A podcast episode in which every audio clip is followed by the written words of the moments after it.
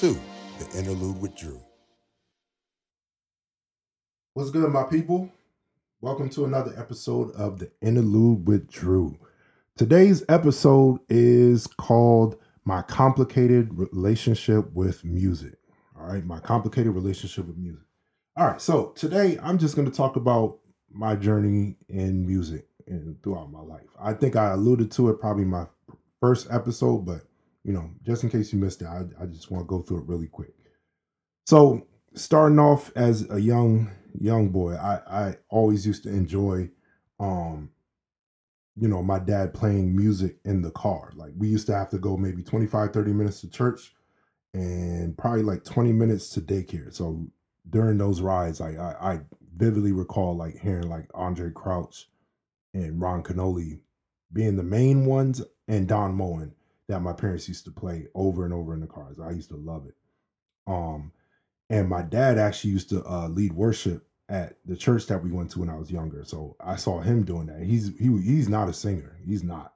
He's not. He did it based on the need and you know availability, but he, he's not a singer. But love him to death. But that you know that's just the, the, the reality. But his um you know him him being in that position in the music that he played kind of drew me to music. Um, and I remember there was somebody at my church when I was maybe like three or four that bought me a toy piano. So I was like the first one I had. I don't remember doing much with it really. Um, but you know, that was the the beginning. And then um we moved to Maryland when I was five from Boston. And when we were in Maryland, um, we were at another church and there was uh there was a um music minister and you know piano player singer named Laird Silliman, who I did an interview with, by the way, if you want to go check that out. Um, and he, you know, it, I, I used to look up to him heavy because I saw what he did, and he, I used to, you know, want to play like that. So they had recorded an album back then, and I, um, we had the tape in the car. You know, some of you young folks don't know nothing about those cassette tapes, but that that's the life we were living at the time. People used to steal uh, car radios out of the out of people's cars back then too. But yeah, we had to have a tape player in the car, and we used to play that all the time. And I had a, a different toy piano at this point, and I started like playing along with the melody, and um, and uh, of the songs. And my parents were like, "Wait a minute, he's playing the songs." Like he never had no training. Nobody ever taught him how to do that. So my dad like quickly went and got me a better toy piano, or I, I won't say a toy piano. It was a Casio it was like a 61 key. So this, this is an upgrade from what I had. Had some type of 49 key, maybe Yamaha or something like that before. So I got the 61 key Casio, and, and my journey in music had begun. I started playing that on a regular basis. Then my dad went in and found a piano teacher for me based off of seeing like you know back in the day people used to like have regular cars and like put their logo on it or put piano lessons and put a phone number so he called that number hooked me up with this guy named John Lewis, and that's when my journey really began because he started telling me like, okay, this is C, this is D, this is E, this is how you put chords together, and he gave me that foundation. So during the time I was with him, I was really like, like really into music. Like if I, we, I, I learned how to read notes and everything like that, so I would be practicing songs, and if I didn't get it, like I'd be crying in frustration and everything like that. So I was really passionate then um it got to a point where um because he he used to see me as a prodigy. And I, I really don't think I was. I just knew how to play by ear and stuff so it it helped a lot. And I was also starting to write songs back then so he he used to be like oh let's let's go record those songs or whatever. Even though he didn't really know what he was doing but me and my siblings we used to go and record the the songs that I started writing at like seven or so. But it got to a point where he he decided that um, he couldn't teach me any longer. So he was like, you know what? Maybe it'll be good, best for you guys to find another teacher because I've pretty much taken them as far as I can go. So after that, um, my parents like took me to get lessons at a at a music school. I didn't like go to an actual music school, but that's what they called it, and that's where I was taking lessons. So I had a, a few different teachers there. For whatever reason, I don't remember why, but I kept it was probably a scheduling thing, but I kept switching teachers around that time and they were very heavily focused on classical music at that school. And to be honest, that's where I started to kind of lose interest. I wish I didn't, but that's just the way that it, it happened. I was probably like eight, nine at the time.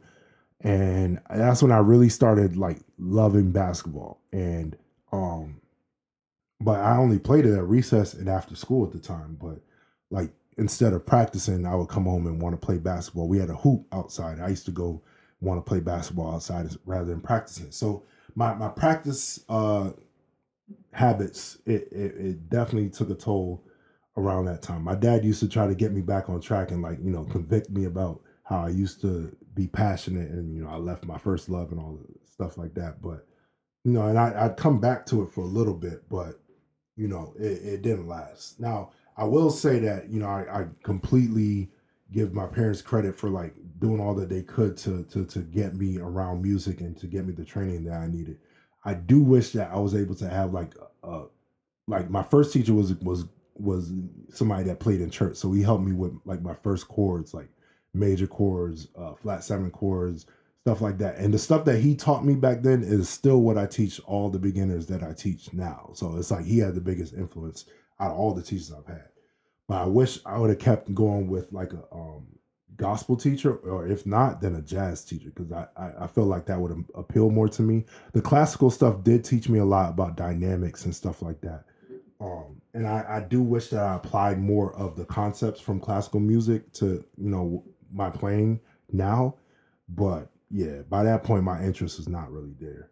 But you know, it, it, it I would all, all through this, I was still playing at church, you know, every week, and you know, for like all of my life, and um, you know, by the time I got to middle school, I really, really wasn't practicing like I should, but I still, you know, I, w- I would practice enough because we used to do these uh, competitions uh, called guild comp- competitions where uh, you would have to memorize a few pieces and perform it in front of like multiple judges. And I used to get like awards for that and stuff. So I, I, I, if I would have stuck with it, I was on my way. But once I got to high school, my parents finally gave me the opportunity to play on a team for uh for basketball, and it was over. Because in middle school, I they didn't have a team. I I probably couldn't do it anyway because I went to the middle school I went to because I had auditioned because I played the clarinet at that point. So I auditioned um, to play the clarinet and I was in the band. That I did actually really enjoy, like being a part of the band. I didn't really love the clarinet, but being part of the band, those are some of the most fun times. We used to, um, well, one year, one of the years we got to travel to Atlanta for this thing called Fiestival, which was like a competition of schools all around the country, uh, their bands and stuff. And that was like one of the highlights of my childhood. We didn't get to go um my seventh grade year though, ironically enough, because that my seventh grade year was the year after um 9-11 happened and there was this big thing with anthrax going around. So they were like and I, and that trip was going to be in toronto. So they were like yeah nah. So anyway so i got to high school still was taking lessons at the beginning but once uh, i started playing basketball it was no point for me to do lessons because i was not practicing anymore. So um so around that time it was it was all about basketball throughout um high school. I, I I did practice here and there, but I used to feel like, what do I practice? Because now it's like like I don't have a teacher telling me that you need to memorize this by next week and play it right. So it was like, what do I practice? And the thing is, like I was asking that, but there was so much that I could have practiced. I really wish like I had somebody in my corner that would be like, yo, listen to this album. Because the thing is, um, since I started writing songs so early, um, my earliest influence in in writing songs was Fred Hammond, and that's still my guy till today. Like that's my favorite. He's the goat in my eyes, as you know if you know me. Um, but so because I have paid so much attention to Fred, um, there's not a whole lot of piano in his music. So what I what I paid attention to most when I listen to music is the vocals and like the structure of the song and like whether or not I like the song. So I'm ashamed to say this, but when I first heard Tye Tribbett's uh, No Way, I didn't love the song. So I didn't pay much attention to Ty Tribbett and GA. And meanwhile, they were like changing the entire game. Because that No Way came out like 04. That's when Life, the Life album came out. I never listened to that back then. I didn't even know there was a such thing as a Life album. So is like if I didn't like the the single, I was not gonna be checking for the artist. Um, because I mean, back then when I was younger, I used to like go to the Christian bookstore and spend hours. Like my mom used to go to the Target next door, and I used to beg her to go to the bookstore and be like, "You can go, you can go to Target," and I would spend hours in that bookstore just listen to not even the full song, just previews of songs, and just going through my favorite artist discographies. But yeah, I wasn't checking for Tye at the time. I wish I was because their music was so like once in a generation, the band and everything, that it would have helped me out a lot. It would have caused me to actually study if I was paying attention to the music. So then in 06, he he released uh Victory. And I love that song. So I was like, okay, I can actually, you know, I can get with this guy. So we bought the album and everything. But even then, the album, I only listened to the songs that I liked. And I was liking them for like the vocals. Like I love Bless the Lord, of course, Victory, and then Look Up. But meanwhile, I'm missing out on songs like um like what like all, all, all the stuff like still have joy i was like it's okay but i was not realizing like how how that transformed the whole the whole shouting like era. Like it's it's crazy like if i would have been paying attention to that back then like i feel like my playing would have been so much further. Because you know when you're younger you have all the time in the world and and like you soak up things quicker um like as far as like information and everything like that but i was i was not checking for that but like everything will be all right and and um who else but god look up i mean well you know i was i told you i was on look up but that was such a that was like an interlude. Then sinking i wish i'd have like sat and studied i remember um shout out to my boy julian tavares but like years later he was telling me he was telling me how great Paris Bowens was. I didn't even really like i had heard the name. I didn't even really know who he was. But that's just how much into basketball i was. I was not checking for any of these people.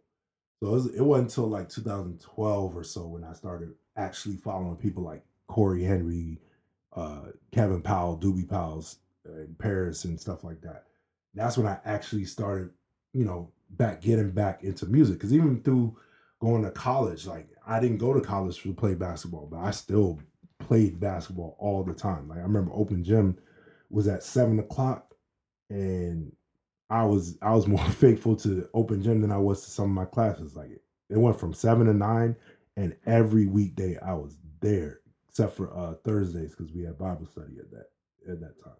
But every other weekday I was there on time, and I stayed the entire time. Like that, that I was faithful to that. All that time I probably could have been practicing if if I was really serious about it. It wasn't until my senior year when I started playing for this church, and um and they they used to have you know songs that I I never paid attention to or I just didn't know that we had to play. So I had to actually practice and learn the stuff. Stuff like, you know, when the saints go to worship, uh Emmanuel by Norman Hutchins.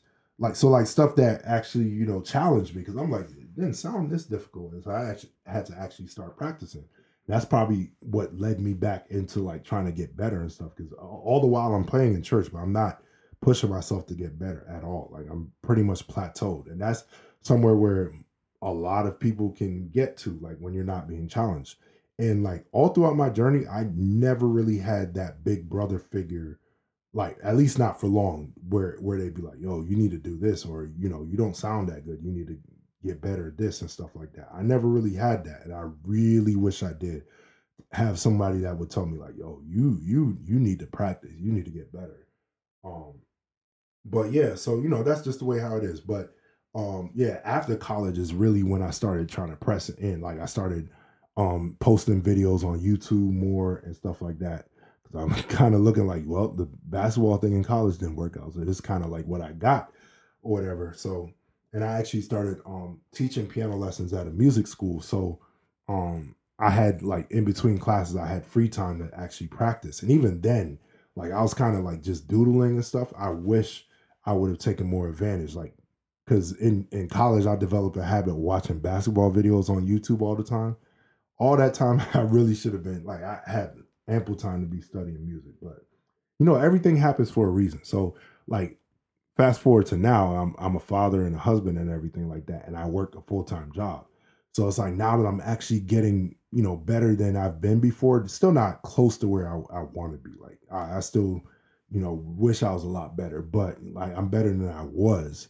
But now, like I can only do so much because you got to be home, you got to take care of the family, you got to go to work and stuff like that. So that that that that's the part where music gets complicated because now I feel like I got more drive, more passion, more desire to to, to go far in music than I ever had before. I, I try to write more than I ever had before. I practice more than I ever had before. But it's, it's like it's happening now when I have the least amount of free time.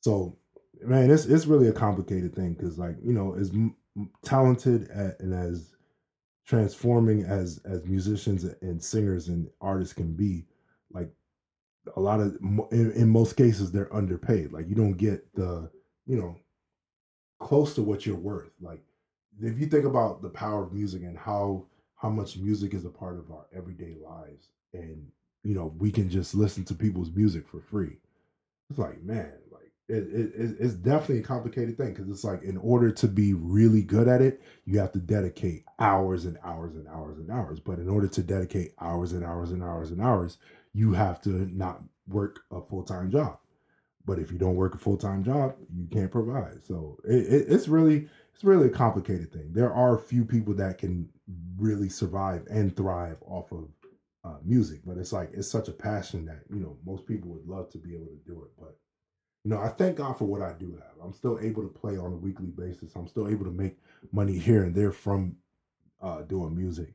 And it's really not all about the money. It's really about passion and about who you do it for. Because I already said a long time ago that you gotta um if if you do get paid for ministry, you gotta find something that you do that you do for free, and it's just out of love. So I make sure you know when I get a call to play for services, I know I'm not getting paid for, uh, unless it's a complete inconvenience. I still do try to play for those, just you know, to be a blessing, you know, because you know God has been a blessing to me. We got to realize at the end of the day, it's a gift you know, as, as complicated as it may be, it really is a gift. And we got to thank God for it by showing our appreciation by being a blessing to others.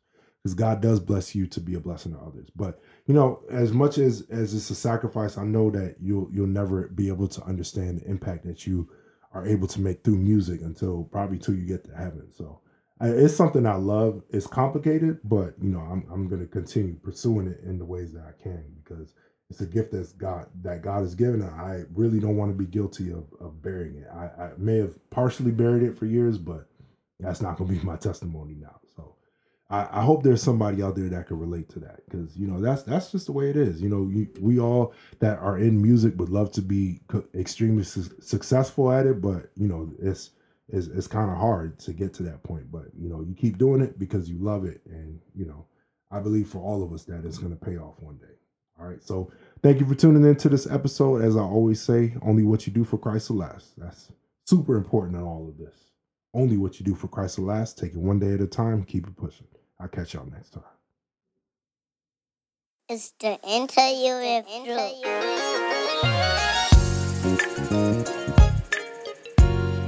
Welcome